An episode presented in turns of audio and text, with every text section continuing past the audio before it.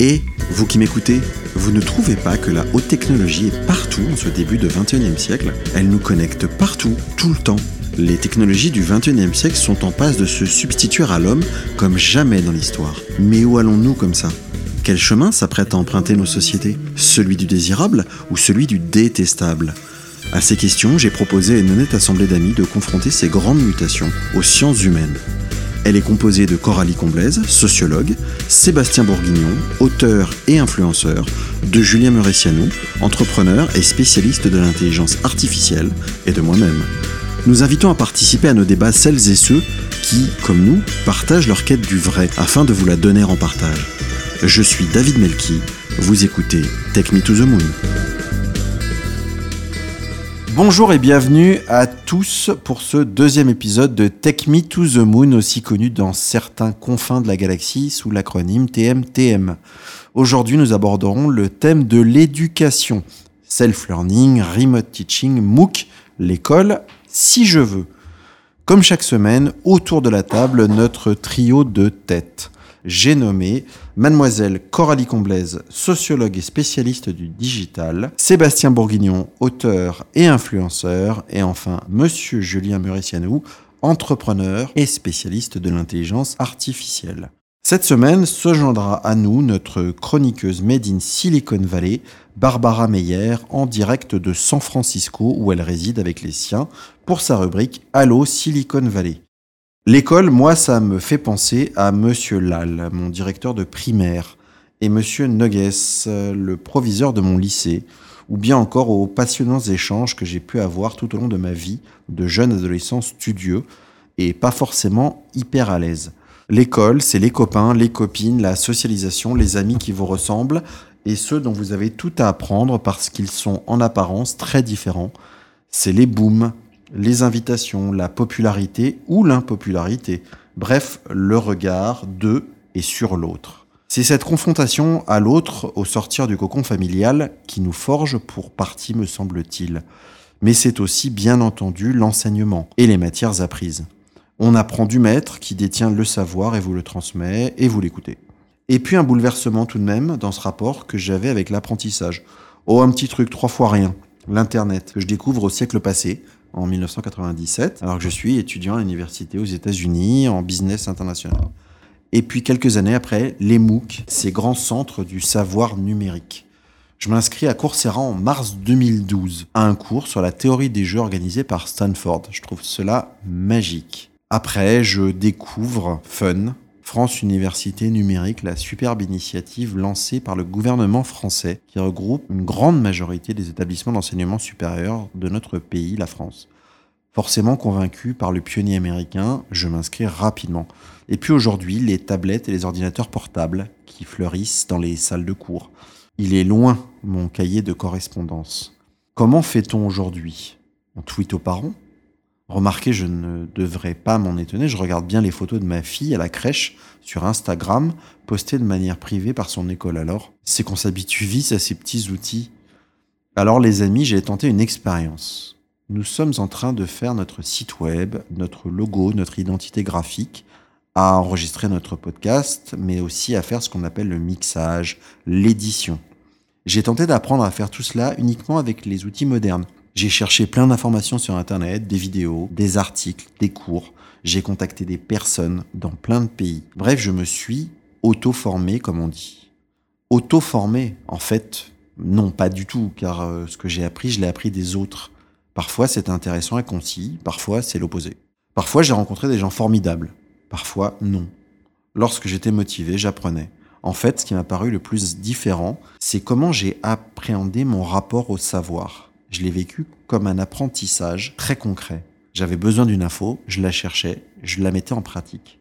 Bien sûr, cela n'est pas tout rose et parfois il faut se mettre un coup de pied aux fesses.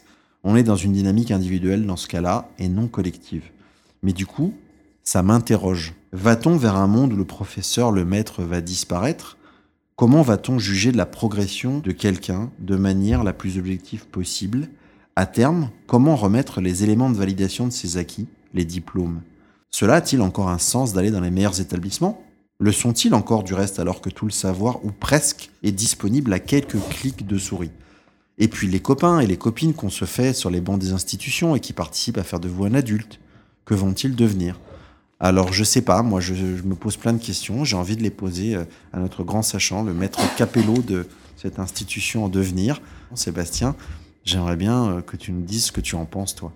Bah écoute, justement, euh, l'autre jour, je discutais avec un, collègue qui donne des cours à des étudiants au CNAM depuis 10 ans maintenant. Euh, il m'expliquait que euh, après euh, 10 ans de carrière euh, où il avait l'habitude de voir dans ses amphis environ 90 à 100 étudiants par cours, bah aujourd'hui ils sont à peine 4 ou 5 à être présents. alors pourquoi cette situation? Bah, Tout simplement parce que maintenant les cours ont été captés sous forme de MOOC, sont disponibles sur une plateforme numérique, on appelle ça un LMS hein, dans le jargon, un Learning Management System. Et donc bah, du coup la formation serait peut-être bien en train de se faire ubériser un de plus. Des géants du web comme Google, en passant par les partis politiques comme En Marche, euh, tout le monde se met au MOOC. Les entreprises et les organismes de formation traditionnels se sont mis en mode 2.0 depuis quelques années. Du coup, l'accès à la connaissance n'aura jamais été aussi facile. Euh, et finalement, euh, c'est que le début. Donc toutes les questions restent ouvertes. Et grâce au MOOC aujourd'hui, bah, n'importe qui peut accéder à des milliers d'heures de formation d'écoles prestigieuses, tu le disais, et tout ça complètement gratuitement. du coup, la petite question, MOOC, Spock, Cook, e-learning. Est-ce que vous savez un peu de quoi on parle quand on utilise ces acronymes? Moi, pas vraiment. Pour moi, tout est un MOOC. Bon, alors je vais essayer de revenir sur quelques définitions, histoire de replacer un peu euh, les différentes terminologies. Donc aujourd'hui, un MOOC, euh, c'est pour Massive Open Online Course. C'est un cours qui est finalement complètement dématérialisé, ouvert à tous gratuitement, qui peut regrouper sur une période donnée des milliers de personnes sur des formats dits euh, blended. Euh, de la vidéo, du texte, des infographies, des visios, du chat, des forums de discussion. Bref, on y trouve toute l'information sur différents formats. Après, on a les SPOC. Les SPOC, c'est pour Single Private Online Course. Euh, c'est une formation délivrée en inter-entreprise sur une population réduite d'individus, quelques dizaines en général. Et c'est des formations qui sont nécessairement payantes. Puis enfin, on a les COOC pour Corporate Online Course. C'est finalement la version intra-entreprise du SPOC. Et donc, MOOC, SPOC ou Cook, c'est l'évolution naturelle de ce qu'on appelait jusqu'à il y a encore quelques années le e-learning. Les mécanismes d'apprentissage ont juste été adaptés aux nouveaux usages du, numérique. Le e-learning, c'était assez pauvre hein, d'ailleurs dans les formats proposés euh, il y a encore quelques années. Euh, donc tous ces cours peuvent donner lieu à une certification, voire même à un diplôme dès lors que l'entreprise paye à cet effet ou que vous acceptez individuellement dans le cadre d'un MOOC de payer l'obtention de ce document. Reste quand même une question qui est ouverte aujourd'hui, euh, qui fait débat au sein de la communauté des enseignants, des universités, des écoles, hein, qui, est la suivante. La formation à distance, est-ce qu'elle est aussi performante que la formation présentielle? Julien, t'en penses quoi? Parce que toi, je sais que c'est des sujets sur lesquels, euh, à la fois en tant que plus jeune que, que, que Seb et moi, et non, mais je sais que par expérience, le rapport à tout ça, il y a une vraie différence. Et euh, voilà, je, serais curieux de aussi Coralie, savoir comment, en non pas en tant qu'expert, mais en tant que, membre d'une génération qui a ses propres rapports aux choses, vous ressentez ce qu'on vient de dire, par exemple? Bon, déjà, la socialisation, c'en est une première. Avec le maître, comme on l'appelait avant, et aussi avec ses pairs, donc ses petits copains et ses petites copines à l'école, c'est deux choses différentes. Et ça m'a fait penser quand on parlait à tous les maîtres qui ont inspiré euh, des grands hommes. Quasiment tout le monde parle d'un instituteur ou d'un prof dans sa jeunesse ou d'une prof qui les a inspirés. Moi, je pense particulièrement à Camus qui parle de son instituteur dans le, premier homme. Et ce genre de rencontre-là, c'est inestimable. C'est pas de l'ordre de la transmission de connaissances, c'est autre chose. C'est dans le sujet. Il y, a cette première chose-là. Ensuite, la rencontre avec les autres gamins qui est évidemment primordiale. Ou si on considère qu'on veut tout remplacer, ce qui me paraît pas, euh, pas réaliste, par des cours en ligne, serait inexistante ou devra être remplacée par d'autres activités. Bon. Ensuite, il y a la différence entre le transfert de connaissances et l'éducation. C'est quoi le rôle de l'école? Il y a pas mal de choses qui ont été écrites sur, euh, sur ce sujet-là dans, dans, les dernières années et qui sont passionnantes, on va, on va en discuter. L'école aujourd'hui, quand on l'analyse un petit peu de loin et historiquement, on a l'impression que ça a été conçu pour former des batchs, comme à l'usine, année par année, et euh, c'est fait pour former des agents économiques. En tout cas, quand on le regarde de loin, on a l'impression que c'est un petit peu ça quand même. On nous donne les éléments pour avoir un job. Donc, s'insérer dans le système économique et le fonctionnement économique de la société. Ensuite, il y a le transfert de connaissances à part entière. Et là, tu parlais de la façon de transmettre. Est-ce que la, façon descendante, elle est importante ou pas? Est-ce qu'on peut la remplacer totalement? Il y a évidemment beaucoup d'expérimentations qui sont faites sur ces sujets-là. Et, euh, et ensuite, il y a juste l'acquisition de la connaissance Et là, ce qui est intéressant, c'est que la connaissance à laquelle on accède à travers un cours qui est donné par des grands professeurs d'une université américaine ou européenne ou autre, elle est en ligne. Donc il y a aussi le, ce que ça apporte, c'est un nouveau format. Et enfin, moi, à mon avis, ce que ça va permettre, c'est de recentrer les choses sur leurs caractéristiques propres. Et l'idée, c'est de faire un programme hybride, c'est-à-dire de permettre aux gens d'acquérir l'information qui peut être acquise facilement à travers des MOOC, pour que dans les cours en présentiel, qui sont pas remplaçables, on fasse justement ce qui est pas remplaçable. C'est-à-dire d'avoir en face de soi un maître, quelqu'un qui en connaît plus sur le sujet effectivement que l'élève, qui va pouvoir réagir, qui va pouvoir discuter, et évidemment les aspects sociaux dont on, parlait.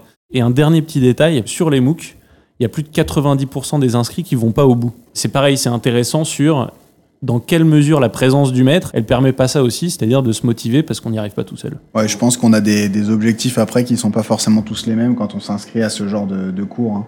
Il y a la consommation euh, de, de, MOOC comme on pourrait consommer de la vidéo, de l'audio ou euh, une série télé, et puis euh, les gens qui vont vraiment s'inscrire avec une démarche d'apprentissage et de certification qui eux vont peut-être plus être moteurs pour aller jusqu'au bout de, de ce genre de formation.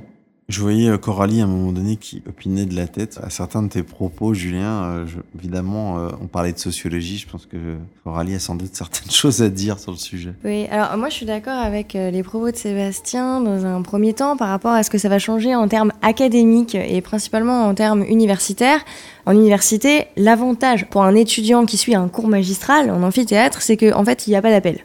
Donc si l'étudiant est pas là, il est exposé à aucune sanction en fait, c'est pas grave. Versus un TD euh, qui est pas la même chose. Mais moi je me souviens à mon époque, il y avait pas encore la tendance du MOOC tel quel qui avait émergé comme ça, mais il y avait des étudiants qui avaient créé un site secret entre guillemets dont on se passait le lien. Et en fait on allait en cours les dix premières minutes pour voir si mot pour mot le prof disait la même chose. Si la réponse était oui, on fermait nos ordinateurs et on sortait de l'amphithéâtre. Euh, ça nous a gagné deux heures pour pouvoir faire nos devoirs de TD qui nous demandaient un travail extrêmement conséquent euh, et on travaillait par nous-mêmes. Après, concernant la socialisation, des choses avec lesquelles je suis d'accord et d'autres pas, parce qu'en fait, je pense qu'il faut pas mélanger deux choses. Euh, l'école comme instance sociale et l'école comme vecteur de transmission de savoir. Et en fait, les MOOC, globalement, ils sont quand même utilisés non pas par des personnes qui sont en maternelle, en primaire, au collège ou au lycée, mais plutôt par, à minima, des gens qui sont sortis euh, de, ces institutions-là et euh, voir qui font des études, ou alors des professionnels. Effectivement, le rôle de l'école, au-delà d'avoir un maître, et je suis tout à fait d'accord, euh, et je pense que ce que tu cherchais à dire, c'était de l'admiration en fait envers quelqu'un, quelqu'un dont on a envie de reproduire le parcours, ou du moins qu'on admire tellement, qu'on estime que c'est la, la, voie à suivre. Mais euh, c'est cette socialisation-là en tant quand on est petit, euh, effectivement, c'est le relais des parents en fait. L'école sert de relais des parents pour apprendre à éduquer. C'est du savoir-vivre euh, et du savoir-être aux, élèves qui vont être plus petits. Et donc, effectivement, il y a un facteur de euh, vouloir faire en sorte que ces personnes deviennent des acteurs économiques ensuite, mais c'est effectivement plus avoir le, relais des parents en termes d'éducation, parce que la famille étant le premier, la première instance de socialisation, l'école est, du coup la deuxième avec les camarades qui sont avec.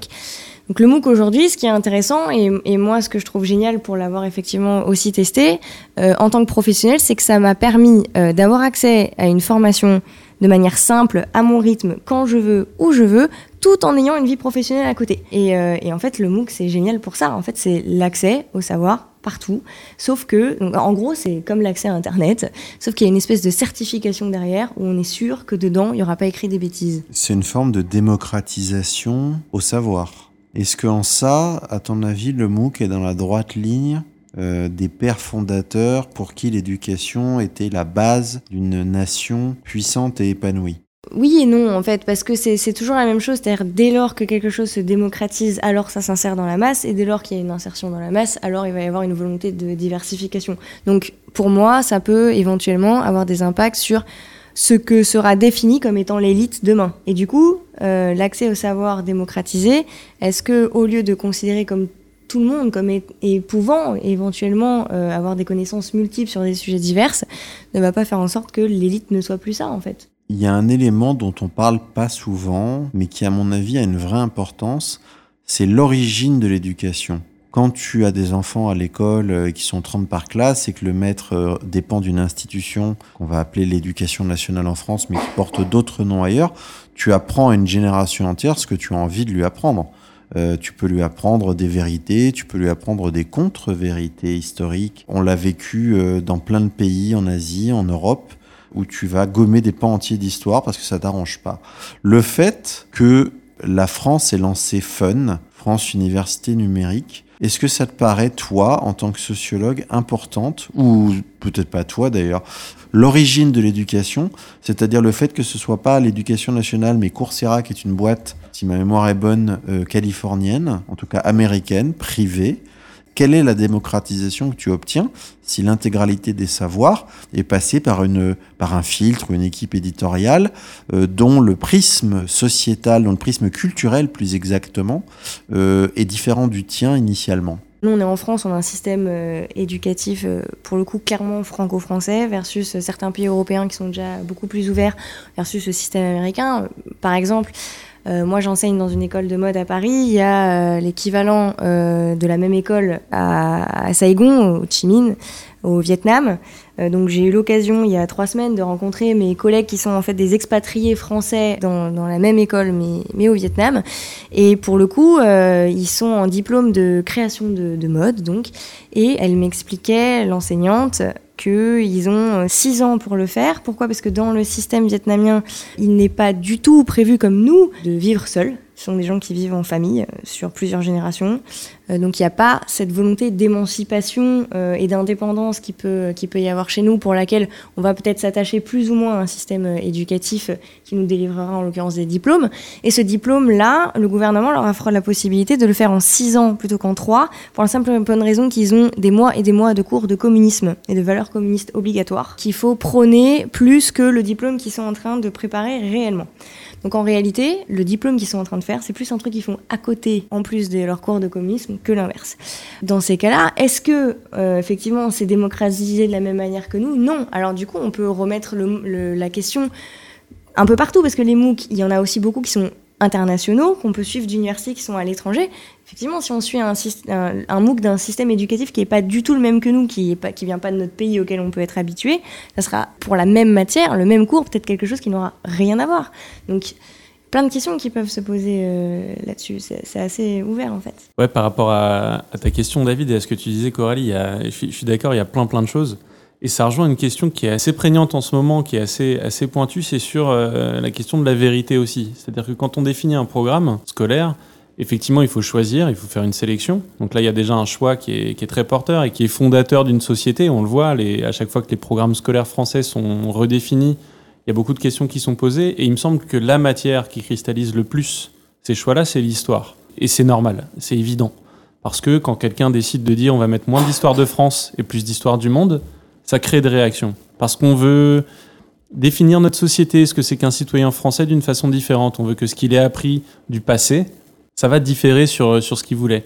Ça rejoint aussi d'autres choses qui sont pas directement liées à l'éducation, mais le fait de vouloir légiférer sur la vérité, qui est une petite manie qui a commencé chez nous euh, il, y a, y a quelques temps, de croire que justement l'histoire, elle pouvait se décider dans le Parlement. Donc tout un tas de questions qui sont très liées à l'éducation et très liées au MOOC également. Parce que là, la mise en ligne de cours, c'est vrai qu'il y a des universités du monde entier qui s'y mettent. Au final, c'est quand même les MOOC américains qui prennent le plus.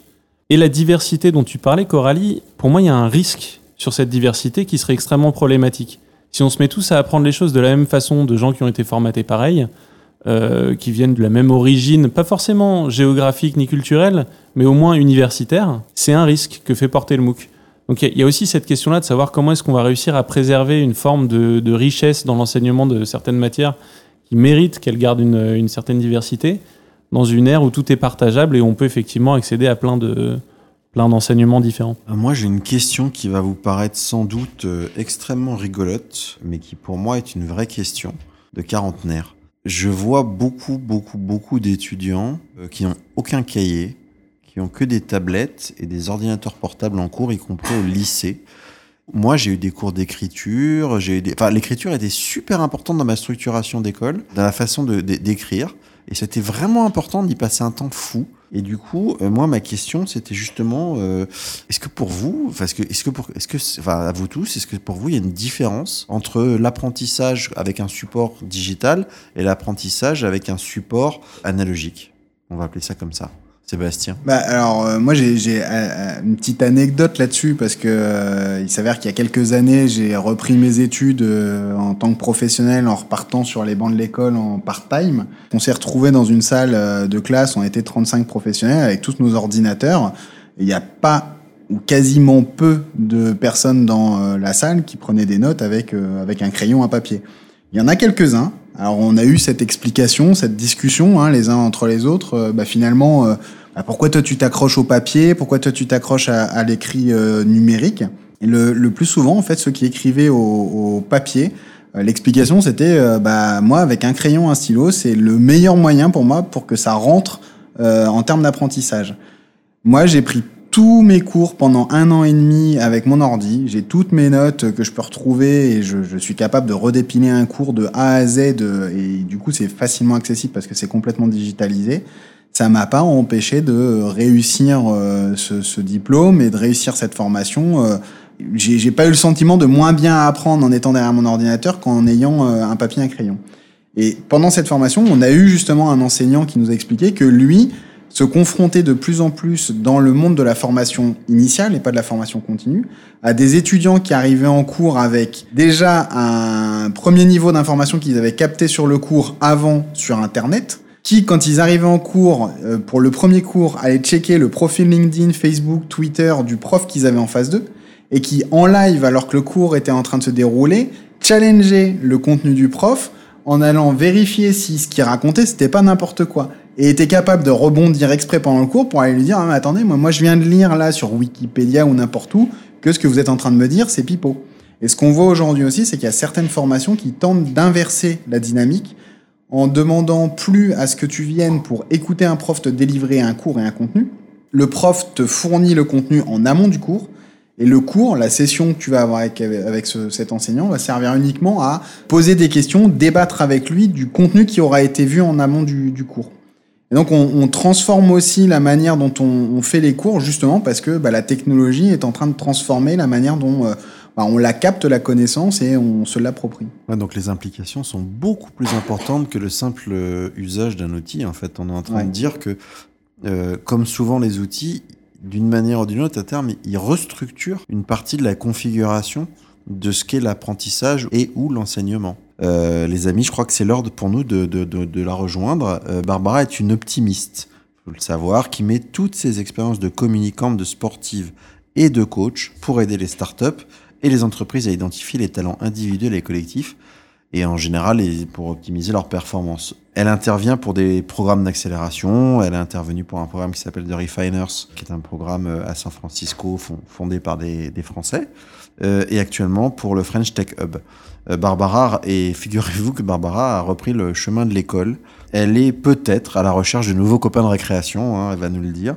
Forcément, elle a observé pour nous un peu ce qui se déroule en ce moment dans les grandes entreprises technologiques de la vallée en matière de formation. Elle nous relate son fil de l'étonnement. Barbara, c'est à toi, nous t'écoutons. Bonjour, ici Barbara Meyer en direct de San Francisco où il fait 22 degrés et la valorisation de Facebook se porte très très bien. Bienvenue dans cette rubrique Allo Silicon Valley sur l'éducation. Alors ici, l'éducation, ça ressemble à quoi? Eh bien ici, tout va vite, il faut donc s'adapter en permanence et user de votre agilité. Alors qu'est-ce que ça veut dire agilité? Eh bien ça veut dire t'as intérêt à te bouger si tu veux survivre dans ce monde des nouvelles, nouvelles technologies. Et c'est bien une question de survie que l'on se pose aujourd'hui quand on parle de l'éducation. Pour survivre dans ce monde qui va plus vite que l'éducation traditionnelle, il faut s'adapter, mais aussi anticiper les métiers de demain. C'est donc avec cette envie de m'adapter un peu à la façon des caméléons que je suis repartie pour la troisième fois à l'école. La première étant pour m'adapter à mes parents qui voulaient que je fasse des études, la deuxième pour m'adapter à mes passions, le sport et la famille, et le troisième pour m'adapter dans ce nouveau monde de la Silicon Valley. Alors, désolé David de te contredire, mais non, personnellement, je ne vais pas à l'école pour me faire des amis. Des amis, j'en ai plein et j'en profite d'ailleurs pour vous dire combien je vous aime, même si je ne prends pas le temps de vous appeler. Mais là, désolé, j'ai piscine dans les sous-sols de Berkeley. Et oui, vous l'aurez compris, mon truc, c'est le sport, mais surtout le bien-être et la performance. Et c'est comme ça que je me retrouve à étudier les ressources humaines à Berkeley, justement, pour comprendre comment les startups de la Silicon Valley font pour avoir des salariés motivés, performants, heureux et fans de yoga. Et tout ça dans un contexte complètement dingue, 3,9% de chômage et 20% de turnover. On reste en moyenne deux ans chez Facebook, 1,8 chez Apple et 1,2 chez Uber. Donc, euh, c'est euh, donc une véritable guerre des talents qui s'opère ici. Alors, comment font-elles toutes ces startups pour attirer ces talents justement et les rendre heureux? Eh bien, c'est à celle qui offrira le programme de compensation le plus complet parce qu'elles ont très bien compris qu'un salarié pas content et pas en forme, ça leur coûte beaucoup, beaucoup d'argent. Alors, elles préfèrent proposer des vacances illimitées, un accès illimité à la cantine midi et soir, et surtout un accès illimité à l'éducation. Cours en ligne, applications, executive coaching et même coaching sportif, tout ce qui augmente la performance des salariés est offerte. Elles ont compris qu'un salarié, bien dans sa tête et dans son corps, ça leur apporte bien plus qu'un simple déploiement d'une formation sur le leadership. Ce serait donc à l'entreprise de fournir l'éducation maintenant? Eh bien je dis oui, parce que les métiers changent, que l'accès à l'éducation change et que l'entreprise a le pouvoir d'aider les salariés à s'adapter. Ici, toutes les startups ont des plans d'éducation et de développement de carrière parfaitement alignés avec leur stratégie. Et là, je sens que vous avez envie de dire Et Google, tu fais quoi pour tes salariés? Eh bien, Google a inventé la formation en cercle fermé. Chaque salarié ayant une expertise ou une passion est invité à former et éduquer les autres Googlers. Voilà une bonne idée avec un fort retour sur investissement, augmentation de la confiance en soi et du leadership du formateur, décloisonnement des équipes, accès à de nouveaux savoirs, préservation de la culture, tout bénef. Et moi, je dis bravo Google, t'es le ROI de l'éducation. Parce que c'est aussi grâce à toi qu'on peut trouver ces fabuleuses écoles alternatives qui nous apprennent à coder et qui sont dirigées par des Français. Que l'on peut apprendre le digital marketing depuis notre coffee shop tout en buvant un thé matcha. Mais surtout que l'on peut avoir un diplôme sans s'endetter ou passer son bac. Alors, vive la démocratisation de l'apprentissage qui par là même démocratise le succès. Et ça, ça fait vraiment du bien. C'était Barbara depuis San Francisco. À vous Paris Merci Barbara pour euh, cette intervention pleine de fraîcheur et de franc-parler, ça te ressemble bien. Alors moi j'ai appris que Google euh, avait un programme que je trouve effectivement super malin et euh, bah ouais pour l'instant effectivement c'est peut-être le ROI de, toutes les personnes que j'ai découvertes. Alors ça vous inspire quoi ce témoignage de Barbara? Bah, moi, il y a un truc sur lequel euh, ça m'a fait réagir parce que ça me parle quand elle, euh, elle nous a expliqué un petit peu le, le, euh, les sociétés qui proposaient à leurs salariés de venir partager leur expertise à certains de leurs, leurs autres collègues. Bah, c'est une démarche euh, qu'on commence à retrouver euh, en France dans différentes structures. Il y a une association qui s'appelle brownbaglunch.com. Si euh, vous Alors ça, on le mettra sur le site web, hein, un petit peu comme la dernière fois avec Nicolas Cage. Comment tu dis? brownbaglunch.com. Wow. Alors brown bag pour le sac en papier craft, lunch parce que l'idée c'est qu'on y met le déjeuner dedans. Et euh, c'est euh, un principe tout simple, hein, entre midi et deux, euh, des collègues qui ont envie de discuter de sujets sur lesquels ils ont des choses à partager, des retours d'expérience, de l'information utile ou juste une passion, la photo, le macramé. Ils se retrouvent autour d'un sandwich et d'une salade et puis bah voilà, l'idée c'est on est en mode débat, en mode présentation magistrale et on partage sur un sujet donné. Et donc aujourd'hui, il y a une association en France qui, qui diffuse cette, cette pratique-là. Donc j'aime bien, euh, j'aime bien l'approche, ça me parle, ça résonne avec des choses que, que je trouve vraiment intéressantes euh, dans la manière de créer du, du lien, de la collaboration, du collectif. En fait, on est en train de se rendre compte d'une certaine manière que la technologie oblige en ce moment les gens à repenser complètement leur rapport au collectif dans l'éducation parce qu'en fait les méthodes traditionnelles euh, fonctionnent plus puisqu'aujourd'hui ton MOOC tu le fais seul donc si tu dois continuer en fait à apprendre avec les autres à l'heure du digital la seule manière que tu as, c'est de réinventer complètement ton rapport euh, à l'autre et de recréer de nouvelles manières d'apprendre de, ensemble ou de partager le savoir ensemble. Julien, j'imagine que tu as plein de choses à dire. Comme d'hab, ouais, il faut m'arrêter plutôt. mais... Sur, sur la, la, socialisation, le fait d'apprendre ensemble, il y a quand même pas mal de, de sites, de MOOC, et, etc., qui mettent en place des plateformes de collaboration pour échanger entre étudiants qui sont en train de faire le MOOC en même temps. Donc il y a pas mal d'expérimentations qui se font et des choses qui commencent à bien fonctionner. Pour revenir sur ce qu'on fait dans, le master où j'enseigne, il y, avait, un petit peu ça aussi, c'est-à-dire que ça crée même le lien avant même que les étudiants se rencontrent. Avant que le master commence, ils ont des MOOC à faire. Et ils commencent à discuter sur Slack, par exemple. Ils se revoient les uns les autres les, les différentes euh, choses qu'ils ont à rendre. Et quand ils arrivent et qu'ils se rencontrent pour la première fois, en fait, ils se connaissent déjà. Ce qui est assez génial sur le, le, modèle hybride dont je parlais, où au final, il faut quand même voir le prof, parce qu'il faut discuter avec lui, il y a plein de questions, et dans le MOOC, il n'y a pas toutes les réponses aux questions. Et ce lien social, il est facilité, en fait. C'est-à-dire qu'il n'y a, pas, a pas à briser la glace, elle a été brisée avant même la rencontre. Donc c'est quelque chose d'assez marrant que le MOOC permet. Et c'est contre-intuitif, mais, mais c'est le cas. Coralie, je sais que toi, tu enseignes maintenant. Et euh, est-ce que, toutes ces méthodes de réinvention finalement du lien social à travers l'éducation, est-ce que c'est des choses que tu as envie d'expérimenter, que tu constates euh, En tant que sociologue, ça t'inspire quoi pour le futur justement? Euh, Alors encore une fois, je pense que la méthodologie d'enseignement est totalement diversifiée entre le système universitaire et éventuellement le système des écoles privées, notamment des écoles de commerce. Il faut savoir qu'en université, on est quand même globalement assez seul pour faire euh, les devoirs qu'on nous demande, euh, monter ses projets. Éventuellement, on peut être en duo, mais euh, c'est globalement un petit peu chacun pour soi, versus une école notamment les écoles de commerce, qui dès le départ sont euh, entraînées euh, à travailler en groupe. Travailler avec quelqu'un, c'est compliqué. C'est bah, déjà parce que c'est compliqué euh, pour déléguer des choses. Ensuite, c'est compliqué pour avancer avec des avis divergents. Et puis, et puis, il faut s'adapter à tout ça. Et pour le coup, en tout cas, les écoles de commerce dans lesquelles j'enseigne font très bien ça. C'est qu'on est obligés, euh, les élèves sont obligés de travailler en groupe, donc par trois ou quatre minimum. Et là où je trouve que c'est très bien, c'est parce que, en fait, c'est comme ça qu'on travaille en entreprise. On va être confronté à ça, donc pour moi, c'est une très bonne euh, mise à pied dans le monde du travail. En plus de cela, moi, je vois euh, pendant les pauses que je donne à mes étudiants, parce qu'on a des cours assez longs, qui discutent entre eux de sujets divers et variés et ils échangent sur leur impression. Ce cours-là, j'y arrive pas. Ok, t'inquiète, je vais t'aider. Ah bah celui-là, qu'est-ce qu'on pourrait faire? Bah moi j'ai une idée, voilà. Donc on voit euh, qu'il y a beaucoup d'entraide sur les projets euh, entre les étudiants.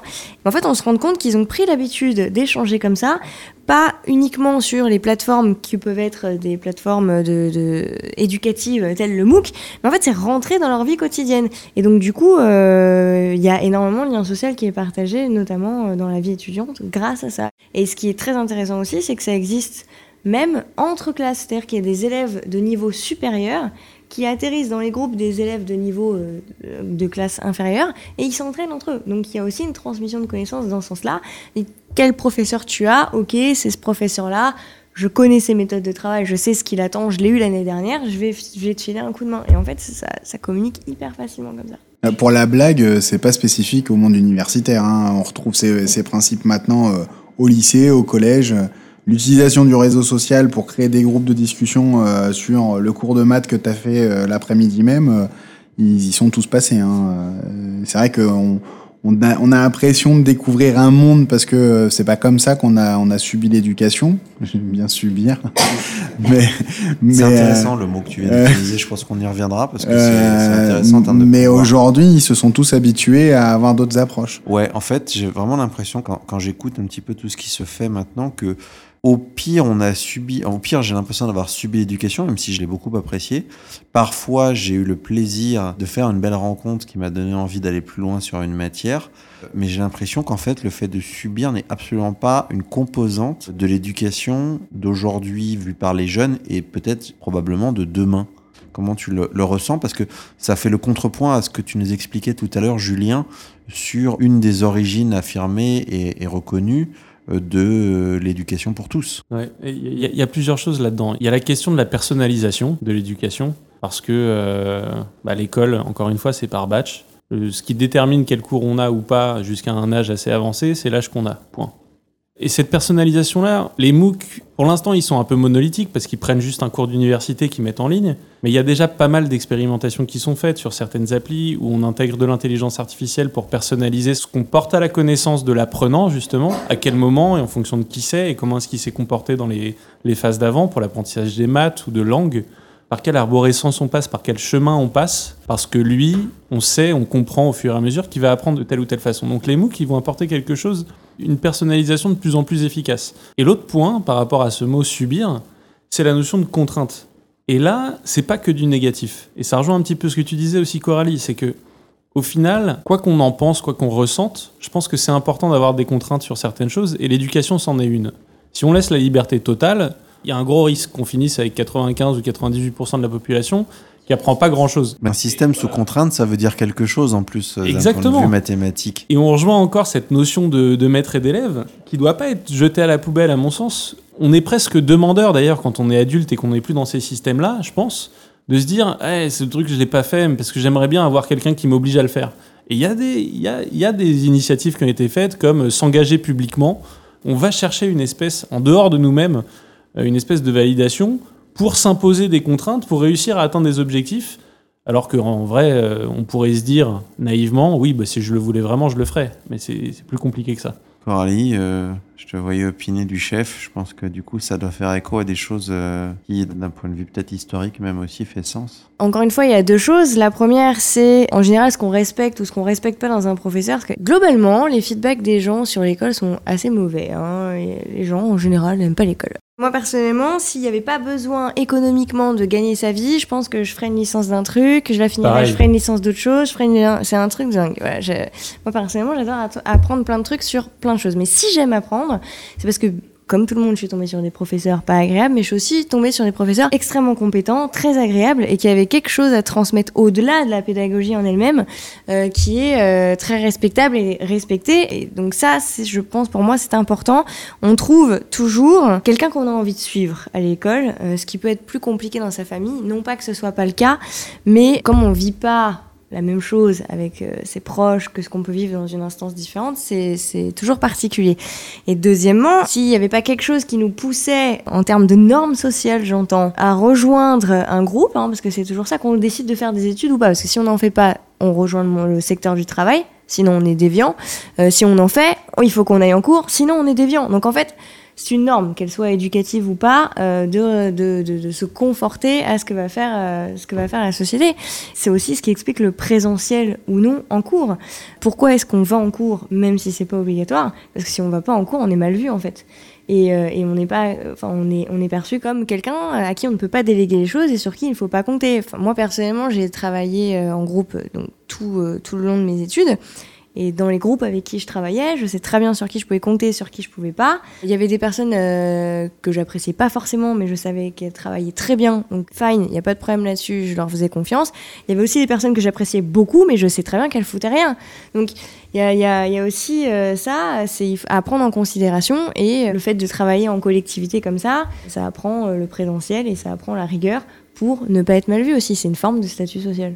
Je pense que c'est une bonne idée. On fera un jour une émission sur euh, sympathie et compétences. Euh, ça ferait un bon sujet. Les amis, il est bientôt l'heure de nous quitter. J'ai envie de, si vous le voulez bien, de faire un tour de table pour le mot de la fin. Euh, Est-ce que Sébastien, tu souhaites euh, commencer? On va vers où?